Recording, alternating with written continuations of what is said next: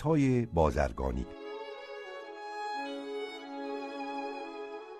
در اواخر دوری ساسانیان که جنگ های ایران و روم به اوج شدت رسید و اختلاف های دینی در سرزمین یمن به رومی ها و زنگی ها مجال دخالت در سرنوشت مردم هاماوران داد بیش از همه وقت ارتباط میان ایرانیان و کشور هاماوران روشن و آشکار گردید. چنانکه از اخبار و روایات برمیآید زنگی ها از روزگاران بسیار کهن در کناره های عربستان که روبروی کشورشان بود با شوق و آز بسیار می نگرویدند حتی از خیلی قدیم بارها به دنجا لشکر کشیدند و چون این لشکرکشی ها مکرر می‌شد سرانجام نه همون برای مردم یمن بلکه برای اعراب حیره نیست که دست نشانده ایرانیان بودند خطری بزرگ گردید. این کار مردم یمن را واداشت که از خسرو انوشیروان برای دفع شر آنها مدد بجویند اما آنچه ایرانیان را در این کار به دخالت واداشت گذشته از موقعیت خطیر حیره که یک مسئله نظامی به شمار می‌رفت موضوع رقابت بازرگانی با رومیان بود. در این اوان پادشاهان و بازرگانان هاماوران را کار به سستی و پریشانی روی نهاده بود. و رومی ها بر اثر رواج و انتشار آین مسیح در مشرق نفوذ خیش را در آسیا منتشر و مستقر می کردن. بازرگانان آنها امتعه هند را از یمن به حبشه و سپس به مصر می بردن. عربان از این امر ناراضی بودند و میکوشیدند در راه تجارت حبشی ها و رومی ها موانع ایجاد کنند همین امر موجب شد که تازیان کلیسای زنگیان را در یمن بیالایند و آنان را بر ضد خیش تحریک کنند و داستان ابرهه و اصحاب فیل از همین جا پدید آمد. اما ایرانیان که از دیرباز در تجارت نیز مانند سیاست با رومیان رقابتی داشتند در صدد برآمدند که بر سر راه بازرگانی آنان دشواری هایی پدید آورند. از این رو سپاهیانی از آنها در آن قسمت از عربستان که بر کناره خلیج فارس قرار دارد جای گرفتند. یوستین قیصر روم نزد بنی همیر کس فرستاد که ایرانیان را از نزد خیش برانند و نیز به حبشان پیغام فرستاد که بازرگانان رومی را در این را یاری کنند. یوستینیان نیز در روزگار امپراتوری خیش چنین کرد. اما پیمان دوستی که بسته شد طول نکشید و عرب دیگر بار به معارضه با قافله های روم پرداخت. در آغاز قرن ششم زنگیان حبشه بر بلاد هاماوران استیلا یافتند زیرا این بلاد در آن روزگاران چنان که گفته شد واسطه تجارت بین هندوستان و بلاد کناره دریای مدیترانه بود. و مردم هاماوران که این تجارت را در آن روزگار به دست داشتند نهانی با رومی ها و زنگی ها کشمکش میورزیدند. ثروت و جلال خیره کنندی که در افسانه ها به پادشاهان هومری نسبت کرده اند از این بازرگانی ها فراهم می آمد اینها ادویه آج طلا و عقیق و یشب و سایر امتع هند را با کالاهایی مانند اود و اطریات و جز آن که از یمن به دست می آمد به شام و فلسطین و عراق و بلاد دیگر روم می بردن و امتعه خاص بلاد فینیقی را می آوردن. بازرگانان رومی نیز که به تجارت امتعه هند اشتغال می داشتن ناچار بودند که در این راه از آنها مدد و معاونت بجویند مقارن این ایام چنان که از تیوفانس روایت است مردم هاماوران بر بازرگاران رومی که آین مسیح داشتند و با کالای هند از یمن میگذشتند در افتادند و ای را از آنان هلاک کردند. امر تجارت متوقف ماند و این کار بر حبشی ها که نیز آین مسیح داشتند و از این تجارت سودها می بردن گران آمد. از این رو برای گشودن راه بازرگانی سپاهی گرد آوردند و در زیر لوای هداد پادشاه خیش به هاماوران رفتند. پس از جنگی پادشاه هاماوران را که زیمیانوس یا زوانوس نام داشت کشتند و با قیصر یوستینیان پیمان تازه کردند. نوشتند که چندی بعد حبشی ها از یمن بازگشتند. اما چون بار دیگر راه بازرگانی بسته شد پادشاه حبشه لشکری گران به یمن فرستاد. این بار سردار حبش با یاری یک تن اسقف نصاری که امراهش بود کوشید که آین ترسایی را در یمن رواج دهد. اما فرمان روایی او دیری نکشید زیرا شورش مردم پادشاه زنگیان را از یمن نومید کرد و واداشت که با همیری ها آشتی کند. بنابراین استیلای حبشه بر یمن جهات بازرگانی و اقتصادی داشته است. با این حال مسئله دین نیز در این مورد می توانسته است بهانه مناسبی باشد.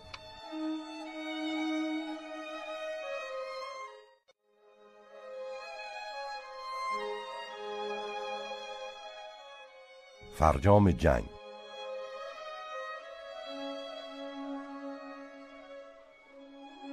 باری چهار ماه هر دو لشکر روبروی یکدیگر بودند و مذاکره و گفتگوی رسولان در بین بود.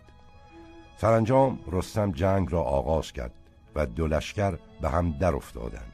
سه روز پیکاری سخت کردند و بسیار کس از دو جانب کشته شد. روز چهارم باد مخالف وزید و شن و خاک صحرا را به چشم ایرانیان فرو ریخت. رستم در این روز کشته شد. و مردش را در میدان جنگ یافتند. صد زخم بیش داشت. نوشتن که بنه خیش را بر استری ناده بود و خود از رنج گرما در سایه آن آرمیده بود. عربی نامش هلال ابن القمه شمشیر بر صندوق زد. بند ببرید و صندوق بر سر رستم فرود آمد. از گرانی آن پشت پهلوان بشکست. اما برخاست و برای فرار خود را در آب افکند. هلال بدانست که سردار سپاه است. در پی او به آب رفت و او را برآورد و بکشت. چون سپاه ایران از کشته شدن رستم آگاه گشت بترسید و روی به هزیمت داد. با این پیروزی که عرب را دست داد ایران یک بار شکسته شد. درفش کاویانی و خزائن رستم به دست سعد افتاد که آن همه را به مدینه فرستاد. نوشتن که چون رستم کشته شد رخت و بنه او را به غنیمت بردند. بهره که از آن غنیمت به هر کس از جنگجویان عرب رسید به حدی زیاد بود که قول مورخان را در این باب باور نمی‌توان کرد. انقدر هست که شکوه و تجمل سپاه ایران را از روی آن قیاس می‌توان کرد. و همین تجمل و شکوه از اسباب عمده شکست ایرانیان در این پیکار بود. پس از آن سعد فتنامه نوشت به عمر و هرچه غنیمت و اموال بود نزد او فرستاد. و عمر پاسخ نوشت که عرب را جز آنچه برای شتر و گوسفند به کار است نشاید. دشتی بجوی و مسلمانان را در آنجا بدار. لشکری به خوزستان فرست و لشکری دیگر به جزیره و آنجا که فرودایی بمان و بین من و مسلمانان دریای و رودی فاصله مینداز. سعد بر جایی که اکنون کوفه است فرود آمد. آنجا ریگزار بود آبادانی کرد و شهر و مسجد ساخت. بعضی گفتند که کوفه چند سال بعد به دستور عمر ساخته شد و نوشتن که چون دید عرب خوی و خلقش دگرگون گشته است و به فساد می رود بفرمود تا کوفه را در کنار بیابان بنا کردند و عرب را دستوری داد تا در آنجا ننشینند.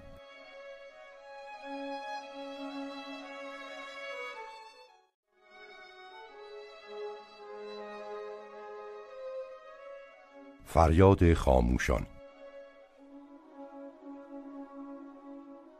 از این گونه سخنان اگر چیزی گفته می‌شد بسی نمی پایید و با آثار دیگر شعیبیان از میان می رفت و اگر صدایی به اعتراض و شکایت برمیخواست انکاس بسیار نمی یافت و در خلال غرها محو می گشت در برابر مظالم و فجایعی که عربان در شهرها و روستاها بر مردم روا می داشتند جای اعتراض نبود.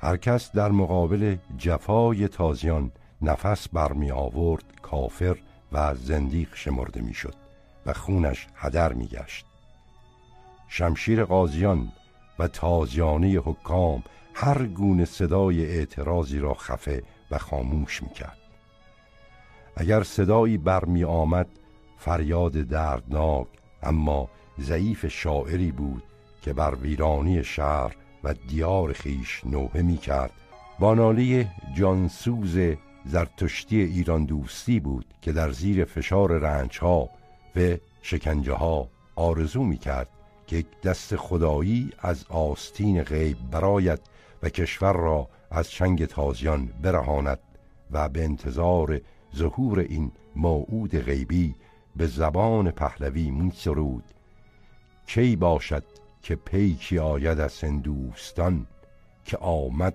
آن شاه بهرام از دوده کیان.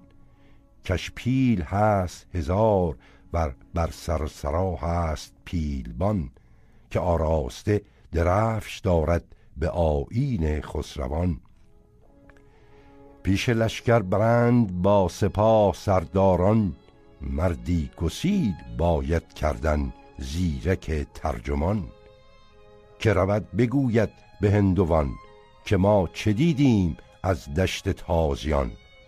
با یک گروه دین خیش پراکندند و برفت شاهنشاهی ما به سبب ایشان.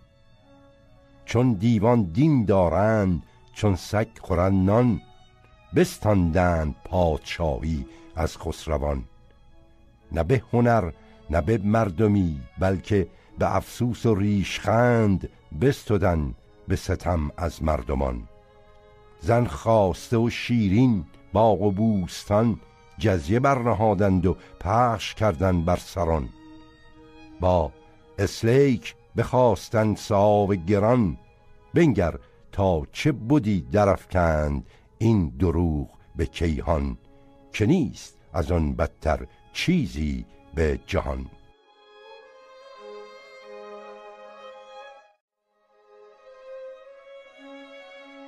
نگرانی منصور. از هنگامی که با سقوط مروان خلافت بر عباسیان راست شد ابو جعفر منصور برادر صفا همواره مراقب احوال و اطوار ابو مسلم بود.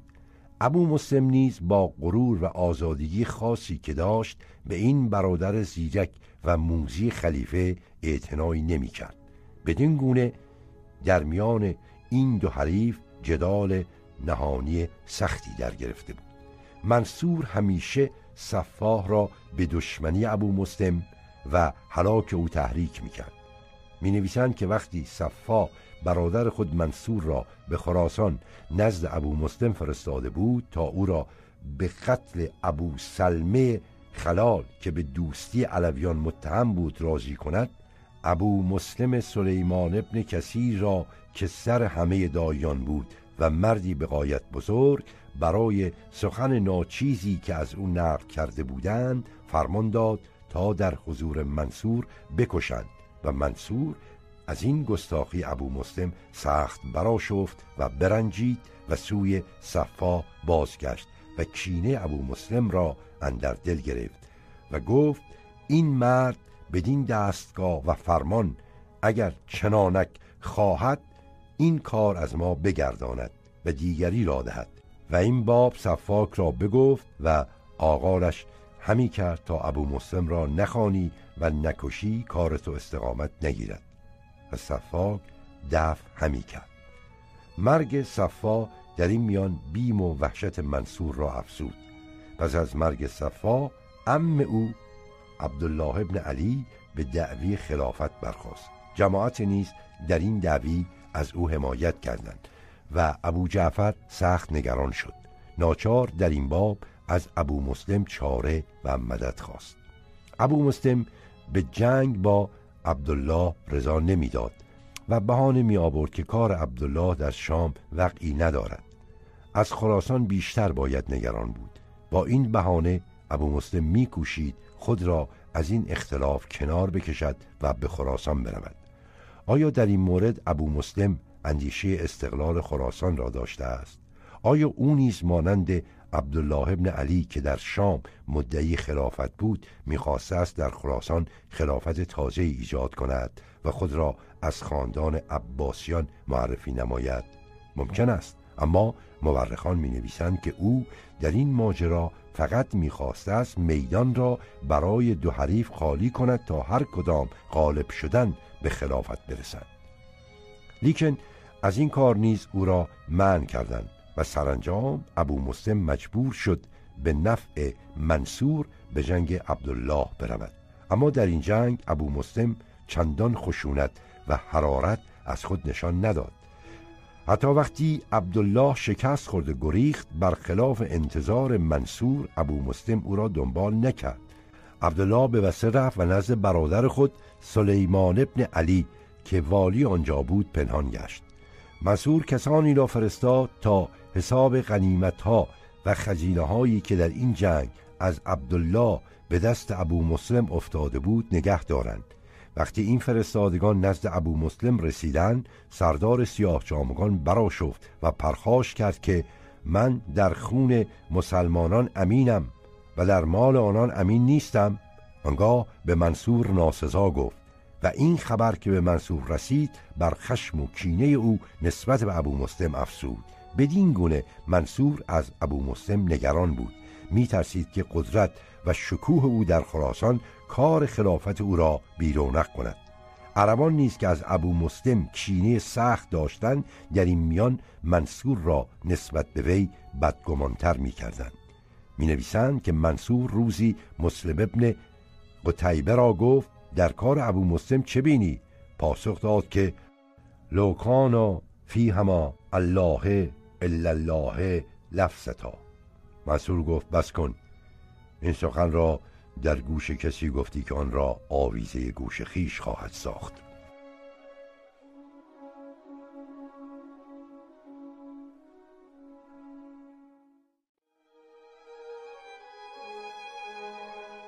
شهر هزار و یک شب.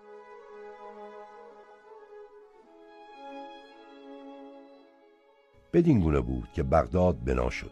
این شهری را که گویی مقدر بود روزگاری دراز بر سراسر مملکت اسلام حکم روا باشد. وی مدینت الاسلام نام نهاد. اما نام بغداد که یکی از روستاهای مجاور این ناحیه بود و آن را بدین شهر در افزوده بودند همچنان بر این شهر بماند. این بغداد که در کنار خرابه های تیسفون کهن بنا گشته بود وارث تمدن جلال و شکوه تیسفون نیز گشت و شهری که در روزگار ابو جعفر بناگشت در دوره هارون و معمون وسعت یافت و صحنه داستانها و شاهد جلال و شکوه قصه های هزار و یک شب گشت. باغها و نزعتگاه های بسیار در آن پدید آمد. سراهای رفی قصرهای بدی در آن بنا گشت. روستاها و دیاها در بنای آن داخل گردید. در دوره معمون عظمت و جلال آن به پایه‌ای رسید که تیسفون و بابل کنسار را به خاطر آورد. نوشتند و شاید از مبالغه خالی نباشد که در این روزگار نزدیک 600 هزار حمام و بالغ بر 300 هزار مسجد در این شهر افسانه وجود داشت. بازرگانان و سوداگران از هر شهر و دیاری در این شهر بار میافکندند. کاروانسراهای آن همواره از بازرگانان و جهانگردان هر دیاری آکنده بود. دربار هارون عظمت و جلالی افسانه آسا داشت. از همه جا نمایندگان و فرستادگان ملوک جهان بدین دربار با شکوه می آمدن. حتی شارلمانی امپراتور بزرگ نامدار فرنگ نمایندگان نزد خلیفه بغداد میفرستاد. بغداد در این روزگار با درگاه قیصران روم دعوی همچشمی داشت. در قسطنطنیه به چشم حقارت می‌دید. کاری که پیش از این در روزگار ساسانیان تیسفون می‌کرد. بسفور در این روزگار بسا که از بغداد در وحشت و نگرانی بود و باسا که سپاه بغداد تا به دروازه های شهر مغرور و سرفراز و پر آوازه قسطنطنیه می‌رفت. و این جنگ ها و لشکرکشی ها قصه های بدی هزار یک شب را از جلال و عظمت لبریز می‌کرد. بدین گونه شهر بغداد شهری شد که در آن روزگار در همه جهان هیچ مانند نداشت. قصرهای خلیفه و بزرگان شهر با حرمسراها و خاجگان و کنیزان که در آنها بودند بدین شهر خیال انگیز هزار و یک شب شکوه و عظمت خاص می‌داد. قصرهای خلیفه با چنان فرشا و اعوانی و پرده های لطیف که در آنها بود یادگار ایوان با عظمت کسرا را با فرش بهارستان و ترنج زر و تره زرین و زر مشتفشار که با سقوط مدائن همه برباد و به تاراج رفته بود تجدید می کرد و رسوم و اعیاد دربار خلافت با وزیران ایرانی با جامعه و کلاه زر و زیور خاص ایرانیان بار دیگر خاطره های مرده عهد شکوه و جلال تیزفون را در بغداد زنده می کرد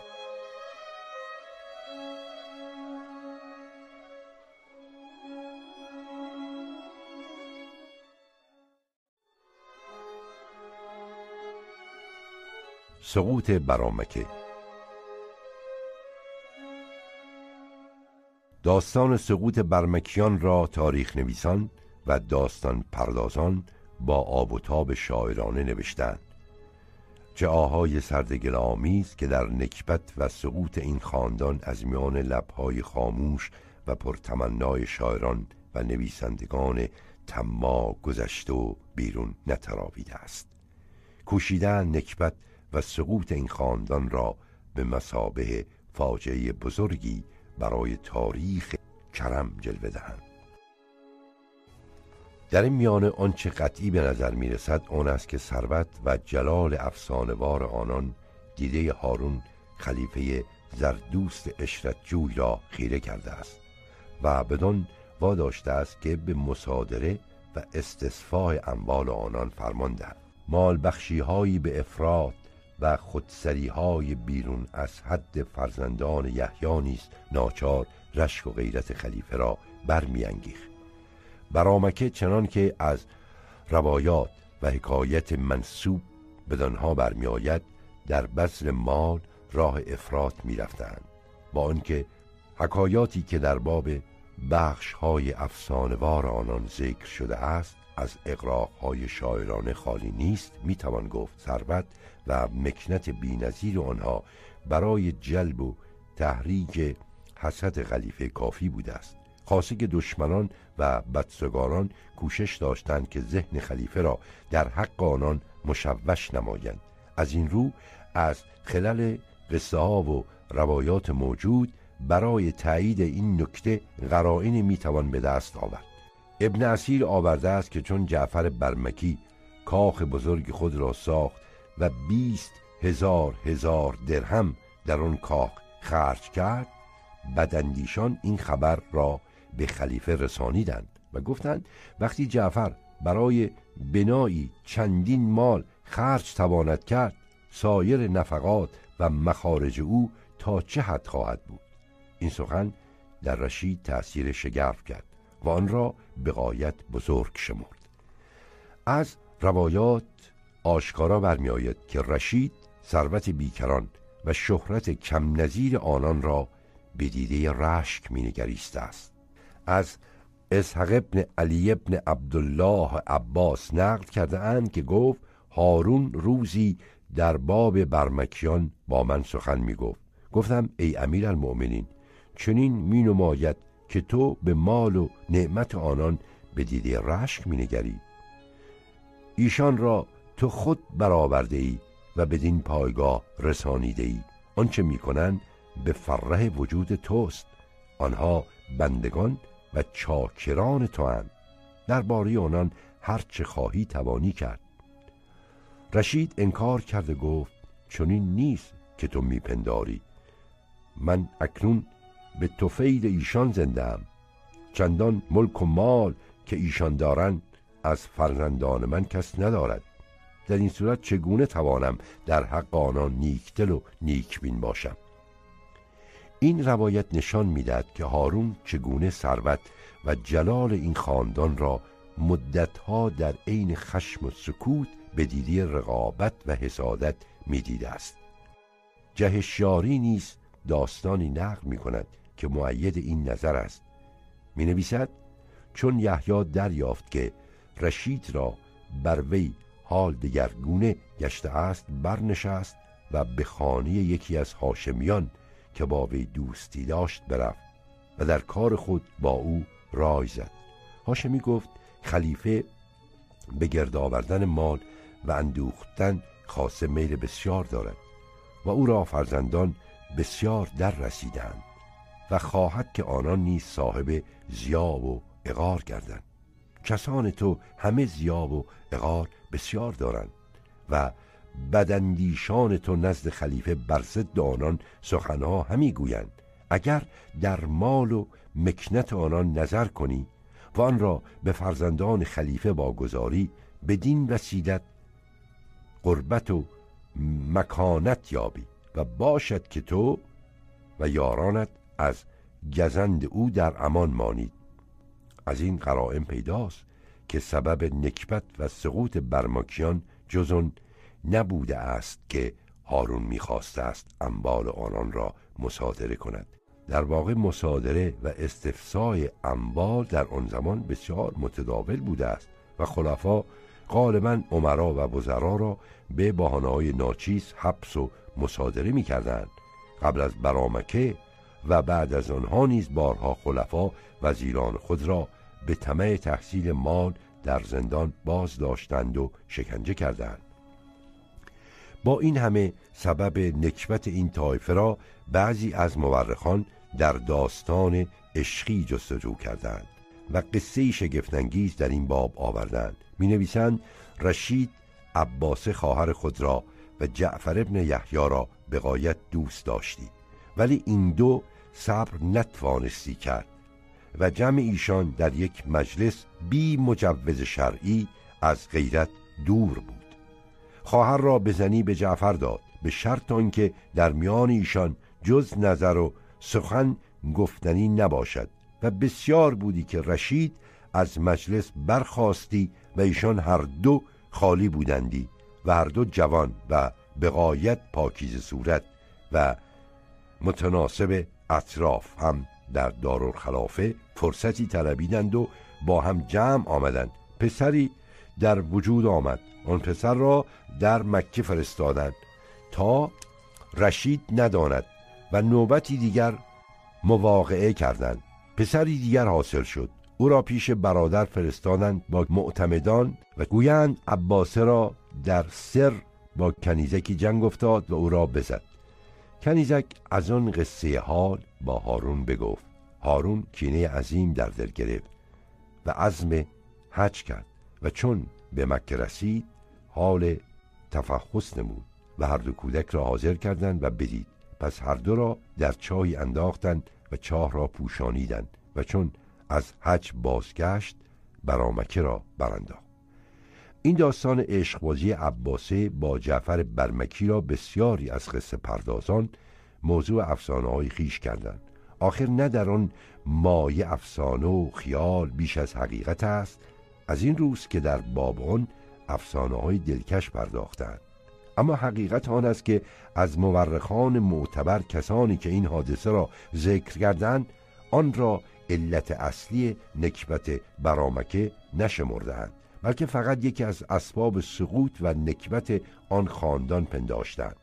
ابن خلدان در صحت این روایت به سختی تردید می کند و آن را مجهول و موضوع می داند و شعن هارون خلیفه را از این سخنان برتر و فراتر می شمارد در واقع عباس خواهر هارون چنان که از اخبار و روایات برمیآید سه بار شوهر کرده است و هر سه شوهر نیز پیش از خود او مردند و به همین سبب بوده است که ابو نواز شاعر ظریف خوش سخن بر سبیل طبیعت شعری هجوامیز و دلنشین سروده است و در آن خلیفه امین را اندرز داده است که هر کس را می‌خواهد به هلاکت رساند او را به عباسه ترویج کند. اما کسانی که در شرح دیوان ابو نواس نام شوهران عباسه را آورده اند از جعفر نام نبردند و پیداست این روایت ترویج او را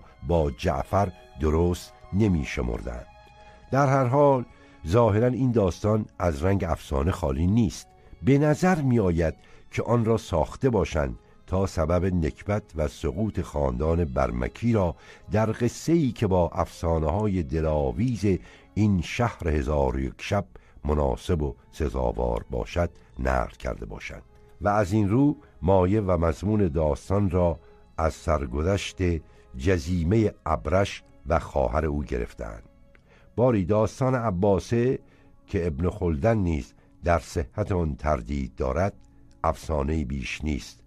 برای نکبت و سقوط برمکیان هیچ لازم نبوده است که آنان گناهی کوچک یا بزرگ مرتکب شده باشند. آیا ثروت بیکران شگفتانگیز آنان که چشم خلیفه را خیره کرده بود نمی توانسته است به تنهایی گناه بزرگی برای آنان به شما آید؟ برای همین گناه بود که خلیفه جعفر را کشت و فضل و یحیی را سالها در دخمه های تاریک زندان شکنجه داد. در واقع قتل جعفر و حبس پدر و برادر او بهانه‌ای بود برای آن که اموال موجود آنان به تصرف خلیفه درآید. اما چون گمان می‌رفت مبالغ هنگفتی از زر و جواهر آنان از دسترس قاسمان دور مانده است لازم بود فضل و یحیی را سالها در زندان نگه دارند و با فشار و شکنجه آنچه را گمان می‌رفت پنهان کردهاند باز ستانند.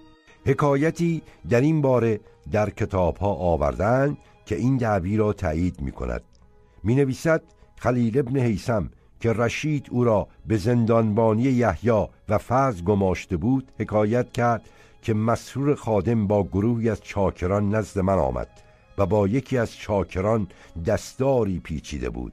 پنداشتم که مگر خلیفه با آل برمک بر سر مهر آمده است و کس فرستاده است تا از آنها دلجویی کند. مسرور مرا گفت که فضل ابن یحیی را بیرون آورد. چون فضل پیش وی ایستاد گفت امیرالمؤمنین می‌گوید که تو را فرموده بودم تا همه انبار را به ما تسلیم کنی و میپنداشتم که این کار را کرده ای اکنون به یقین دانستم که مال بسیاری برای خود نگه داشته ای مسرور را فرمودم که اگر وی را بر آن مالها واقف نگردانی دویست تازیانت بزند. فاز گفت ای ابا هاشم هر چه تو را فرمان دادن انجام ده. مسرور گفت ای ابوالعباس ثواب آن ببینم که مال را بر جان مقدم نداری که اگر آنچه معمورم به جای آرم ترسم که جان تو برود.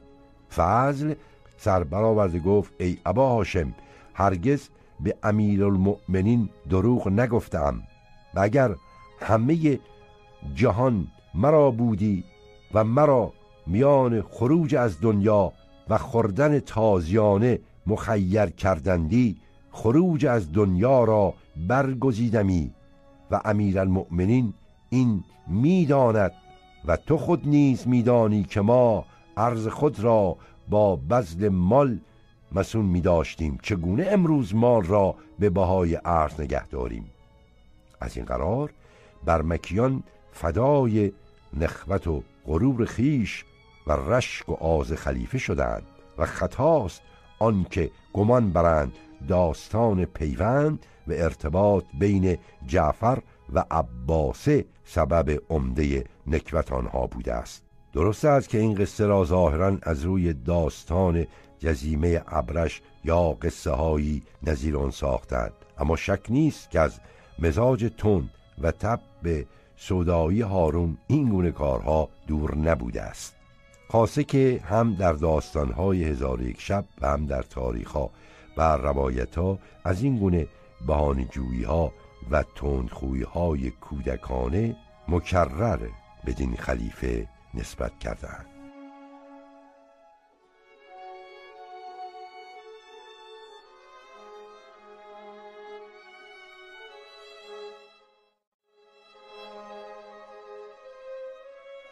افشین و مازیار.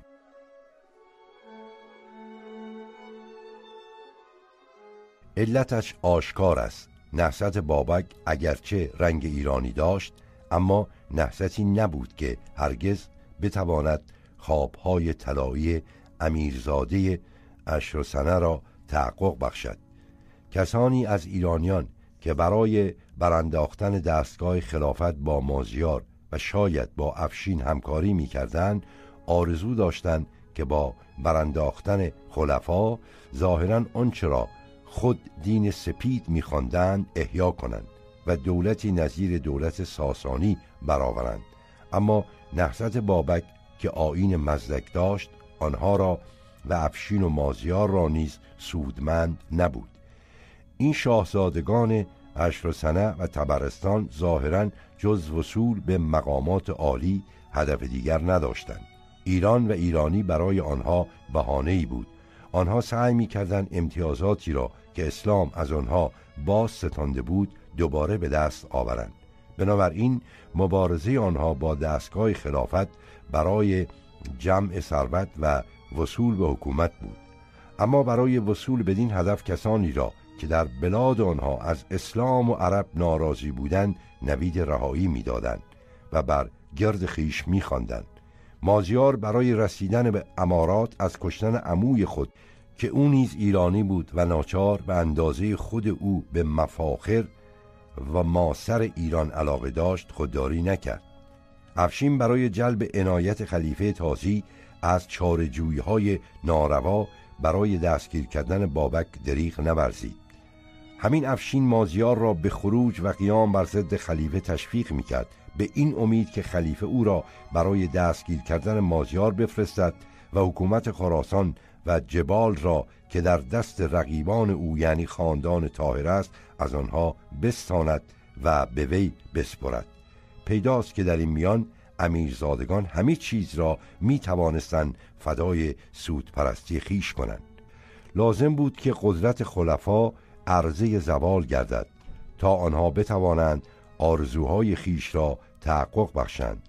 لازم بود که ستم دیدگان بر ضد تازیان برخیزند تا قدرت خلفا عرضه نابودی گردد و نارضایی مردم از رفتار تازیان و علاقه آنان به کیش و آین دیرین خود همواره می توانست ایرانیان را گرد علم هر ایرانی که بر ضد دستگاه خلافت برمیخواست جمع آورد. پس البته بهترین بهانه‌ای که ممکن بود ستمدیدگان نومید ایران را به یاری این سرداران برانگیزد احیای آین ملی بود. اما این خود بیش از یک بهانه نبود. سرداران غالبا جز جمع ثروت که آنان را یگان وسیله وصول به حکومت می‌دانستند اندیشه دیگر نداشتند. به همین جهت بود که بین آنها با آنکه ظاهرا همه برای احیای عظمت ایران قیام می‌کردند دوستی پایداری به وجود نمی آمد می‌گویند سندباد چون در شکست خورد به تبرستان پناه برد. اما اسبهبد تبرستان که نیز با تازیان دشمنی داشت در مال او طمع کرد و او را کشت.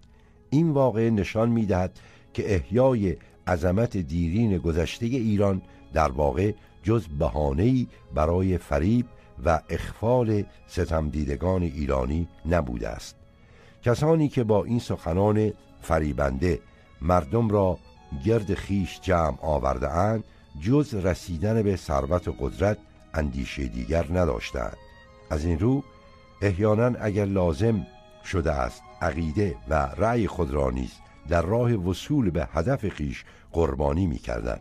این نکته نشان می‌دهد که چگونه امیرزاده سنه که در بغداد همواره از حمایت ایرانیان لاف می‌زد در آذربایجان با چاره و حیله برای برانداختن و کشتن ایرانیان کوشش می‌کرد. اما عاملی دیگری نیز در کار بود که شاهزادی اشر سنه را برای برانداختن دشمن با خلیفه همداستان می‌کرد.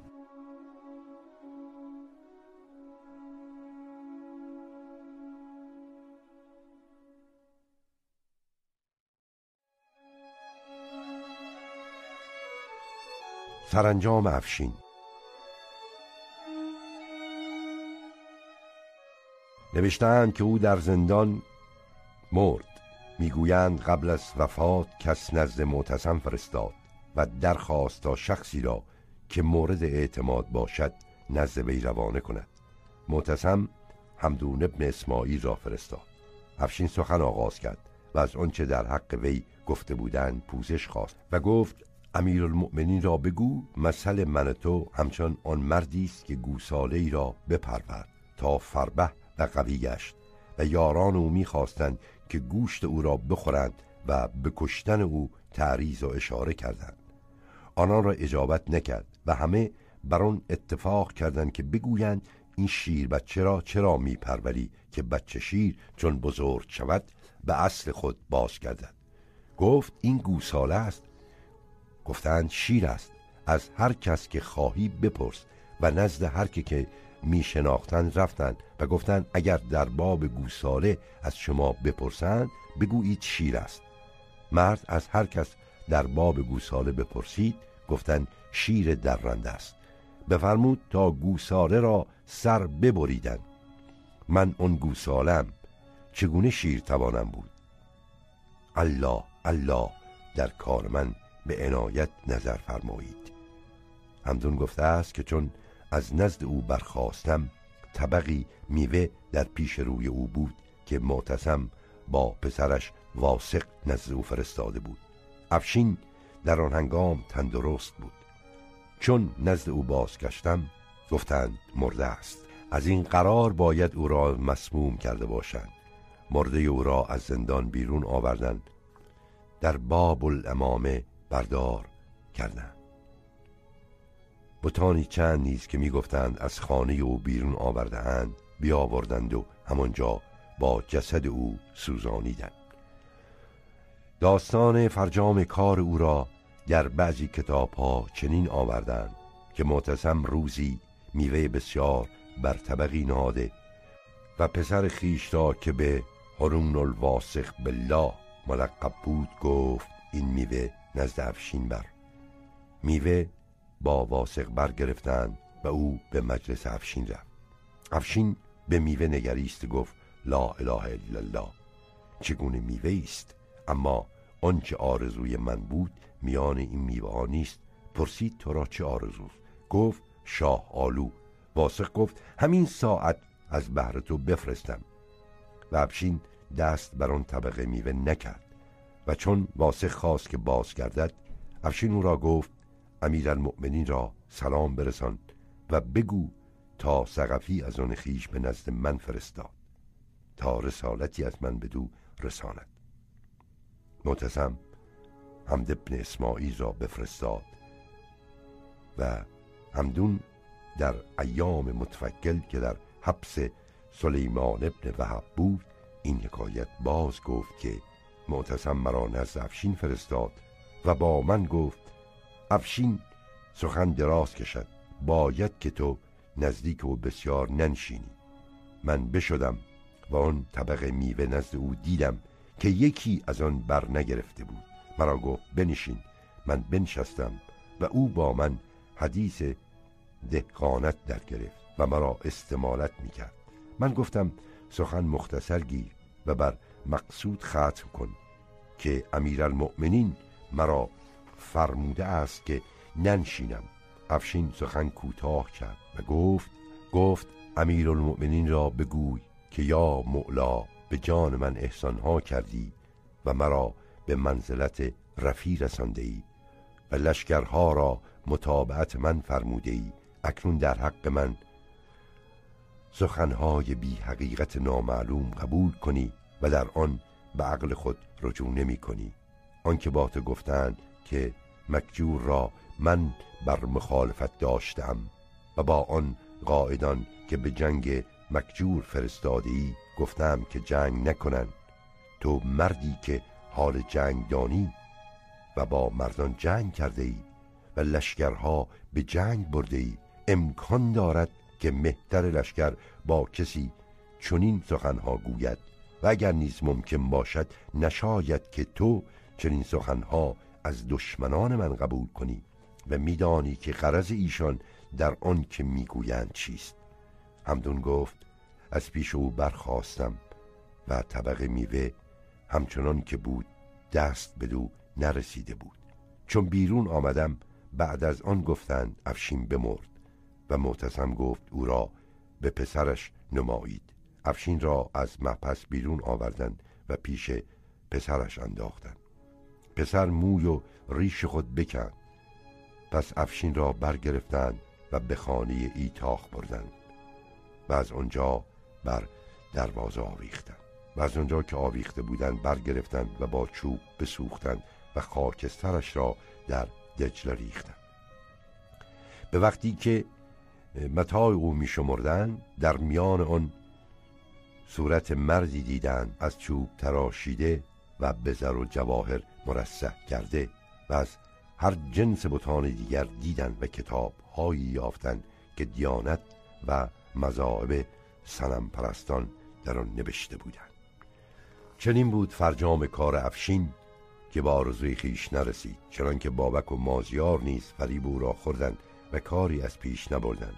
با این همه سعی و جهد این سرداران به جدایی خراسان و بعضی بلاد دیگر ایران از قلمرو و خلافت بغداد منتهی گشت.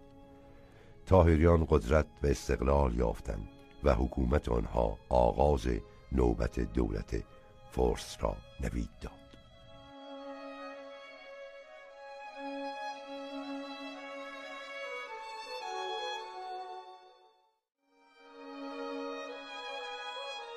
زنادقه.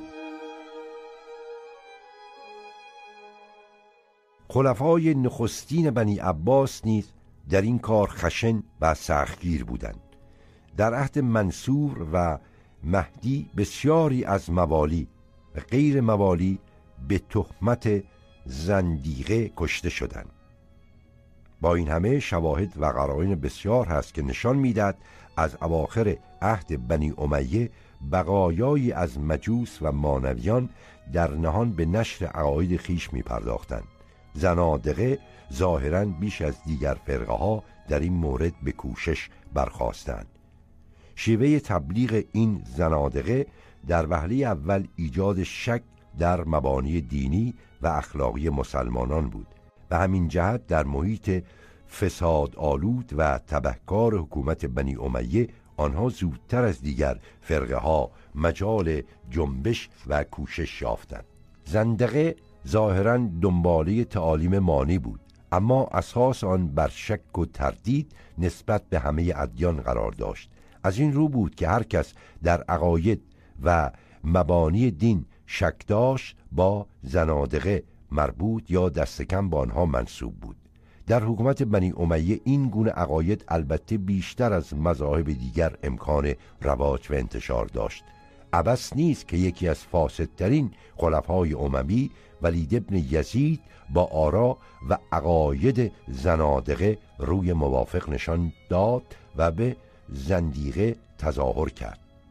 در اوایل خلافت عباسی نیز گرفتاری ها دلمشغولی های خلفا تا حدی محیط آزادی برای نشر آرای زنادقه فراهم آورده بود. به همین سبب در بصره و بغداد پیروان مانی و سایر آزاداندیشان و بیدینان به نشر مذاهب خیش و ایجاد شک و تردید در عقاید مسلمانان پرداختند. در عهد منصور و مهدی کوشش و فعالیت آنها سختتر و خطرناکتر گشت و خلفا را به چارجویی واداشت. در حقیقت زنادقه هم مسلمانی را تهدید می کردند و هم خلافت را به خطر می افکندند. اساس خلافت و حکومت عربی بر دین و قرآن استوار بود و آنها این همه را منکر بودند. از این روی تعالیم آنها را برای خلافت و دیانت هر دو مزر می شمردند درباره قرآن سخن به نیکی نمی گفتند آنچه را مفسران محکمات و متشابهات قرآن می‌گفتند قبول نداشتند. ادعا می‌کردند که در قرآن سخنان متناقض هست و بعضی از آیات را بعضی دیگر متناقض می شمردن. بعضی از آنها سخنانی هم از خود می ساختند و آن سخنان را در برابر کتاب خدا می نهادند آداب و مناسک دینی را نیز به دیده استیزا می دیدند یزدان ابن بازان در مکه بود. تواف مردم را بر گرد حرم کعبه دید. بخندید و گفت این قوم گاوان را مانند که به پای خیش خرمن را کوبند. زنیق دیگر وقتی با جعفر صادق مناظره می کرد پرسید که این روزه و نماز را سود چیست؟ امام گفت اگر قیامتی باشد ادای این فرایز ما را سود دهد. و اگر نباشد از به جای آوردن این اعمال زیانی به ما نرسد. این گونه سخنان که زنادقه می‌گفتند البته گستاخانه و خطرناک بود. عبس نیست که خلفای عباسی خیلی زود متوجه خطر گشتند و با آن به مبارزه برخواستند از صاحب نظران و آزاداندیشان آن عهد کسانی نیز به اتهام زندیقه هلاک شدند. اما قرائن و اسناد حکایت دارد که دعوت و تبلیغ زنادقه از عهد منصور شدت و قوت تمام داشته است. عبدالله ابن مغفه از جمله کسانی که در این دوره به تهمت زندیقه گرفتار گشتند و سرانجام کشته شدند ابن مغفه و بشار ابن برد را نام می‌توان برد. عبدالله ابن مغفه از مترجمان و نویسندگان بزرگ زبان عربی به شمار است. اما خود او ایرانی بود.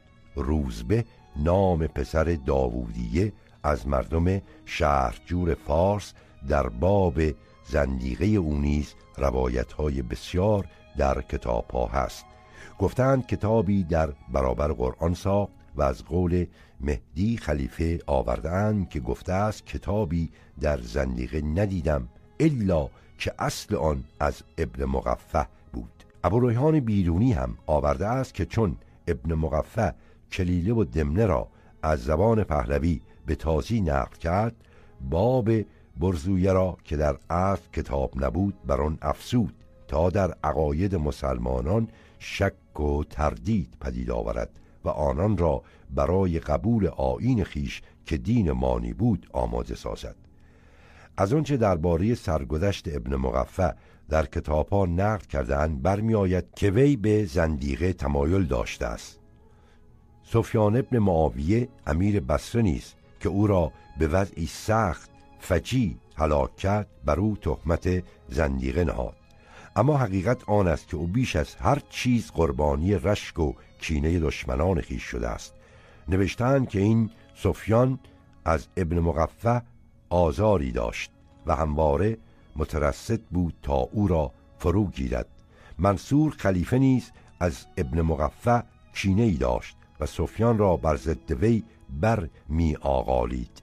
امیر بسره فرصتی یافت و نویسنده زندیق را فرو گرفت. سپس فرمان داد تا تنوری افروختند و اندام وی را یک یک بریدند و در پیش چشم او به آتش ریختند. از سخنانی که در کتاب ها از ابن مغفر نقل کرده اند برمیآید که وی مانند دیگر زنادقه به ادیان با دیده حرمت نمی‌دیده است. اگر قول ابو ریحان در این که وی باب برزویه را از خود بر کتاب کلیرو دم افسوده است درست نباشد باز قرائنی هست که نشان می‌دهد ابن مغفع درباره ادیان و مذاهب با نظر شک و تردید مینگریسته است. از جمله این قرائن رساله است از آثار وی که جهت منصور فرستاده است و رسالت الصحابه نام دارد.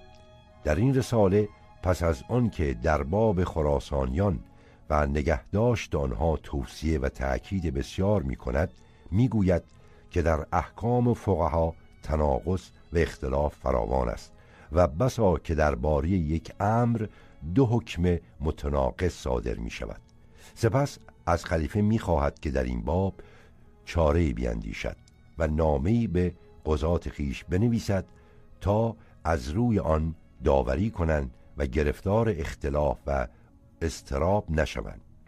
در این رساله آن شک و حیرت که در باب برزویه طبیب هست و از ارکان مهم عقاید زنادقه نیز بوده است هویداست و نشان می‌دهد که نویسنده بیش از آن که در پی چارجویی باشد قصدش عیبجویی است. به حال ابن مقفع اگر نیز از زنادقه بوده است مانند آن دسته از زنادقه که بیدینی و آزاداندیشی را نوعی زرافت و ترتیب تلقی می کرده نبوده است. از این رو به اندازه بشار ابن برد و ابان ابن عبدالحمید به زندیقه تظاهر نمی کرده است بلکه سعی داشته است از راه ترجمه کتاب ها و نشر رساله های علمی و ادبی مسلمانان را با افکار تازه آشنا کند و آنان را در عقاید و آرای دینی خیش به تردید و شک اندازد.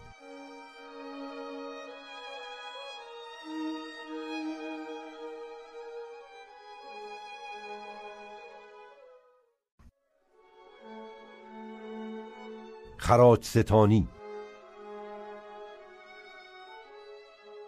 جمع آوری خراج در ولایات غالبا با تهدید و فشار بسیار توأم بود. کسانی بودند که جمع خراج را به عهده می گرفتند و آن را از مردم به زور و شکنجه می ستاندند و با وضع ظالمانه و خشونت آمیزی آن را جبایت می نمودند اینها به قول قاضی ابو یوسف کسانی بودند که جز برگرفتن سود و بهره خیش اندیشه دیگر نداشتند. خواه آن را از مال خراج برگیرند و خواه از مال رعیت بربایند. آنگاه این همه را نیز با جور و بیداد می ستاندند و مردم را در گرمای آفتاب نگاه می داشتند و به سختی می زدند می نویسد که رشید وقتی کارگزاران و دهقانان و کسانی را که جبایت خراج را التزام کرده بودند بازداشت و عبدالله ابن حیسم بن سام را برگماش تا مالی را که بابت خراج به خلیفه مدیون بودند از آنها مطالبه کند. عبدالله با انواع شکنجه ها به مطالبه خراج از آنان پرداخت و در این کار خشونت و غصاوت بسیار به خرج داد. اتفاق را در همون سال رشید به بیماری سختی دچار گشت. و بهبود یافت. فضل بر او درآمد. چون دید که مردم را در باب خراج شکنجه و عذاب می‌دهند گفت از اینان دست بردارید که پیامبر گفت هر که در دنیا کسی را شکنجه کند خداوند در قیامت او را شکنجه خواهد کرد. رشید فرمان داد تا دست از شکنجه مردم باز دارند و از آن سال شکنجه برافتاد. در سراسر قلمرو خلافت بیش از همه جا خراسان و سواد ارزی دست برد و دستخوش ستم و بیداد کارگزاران خلفا بود. زیرا خراسان و سواد بیش از سایر ولایات خراج می پرداخت از تعمل در فهرستی که ابن خلدن در باب خراج اصر معمون دارد و مقایسه آن با جدولی که قدامت ابن جعفر در کتاب الخراج خود راجع خراج در عصر معتصم نقل می کند این دعوی تایید می شود مجموعه خراج خراسان و سواد بالغ بر نصف تمام خراج مملکت عباسی می شد این خراج هنگفت و سنگین نیز از قدیم غالبا در معرض تغییر بود. سعید ابن آس والی بنی امیه در عراق گفته بود از سواد بستان القریش ما شعن اخزنا منا و ما شعنا ترکنا. و این گفته حتی در دوره معمون و معتصم نیز معتبر و صادق شمرده می شود عمال کارگزاران خلیفه در خراسان عراق هر وقت می‌خواستند خراج را می افسودند و هر وقت می‌خواستند آن را میکاستند. نمونه این بیرسمی را در حکایت زیل می‌توان دید.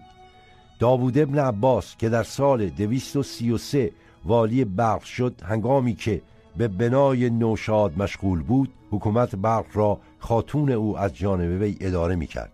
در این ایام بعضی از اصحاب تواریخ نقل کردند که از دارالخلافه بیش از وجوب خراج طلب کردند.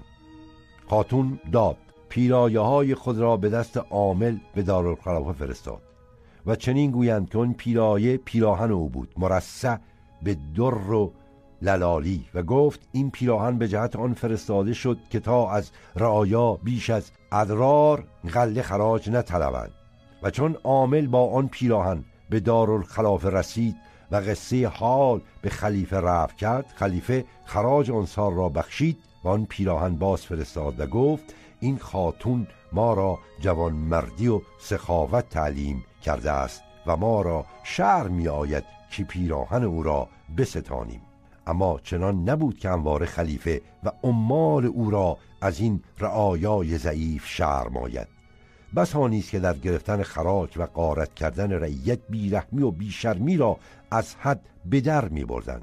چنان که وقتی رشید در صدد برآمد بقایایی از خراج گذشته را که از سالها پیش بر زم اهل اصفهان و قوم مانده بود مطالبه کند در این کار چنان خشونت به خرج داد که قوتهای ایشان و سایر اطعمه بفروخت اسبان و دیگر چهار پایان برید که به زبان اهل قوم اسفان یام گویند و عوض مال ایشان بستد و تا قایت که نگاه داشت هیچ طایفه از صادر وارد به بغداد گذر کنند تا نباید که بعضی از مال کس و مجموع اموال از مردم هر مملکتی بستد. بدین گونه خلفا و عمال به میل خود هر چه می‌خواستند از هر که دلشان می‌خواست به عنوان خراج مطالبه می‌کردند. و در این مطالبه نیز غالبا از ارتکاب فجایع شرمنگیز دریغ نمیورزیدند. این بیداد و ستم عاملان مردم را به چارجویی وامی داشت. و این چارجویی صورتهای مختلف داشت.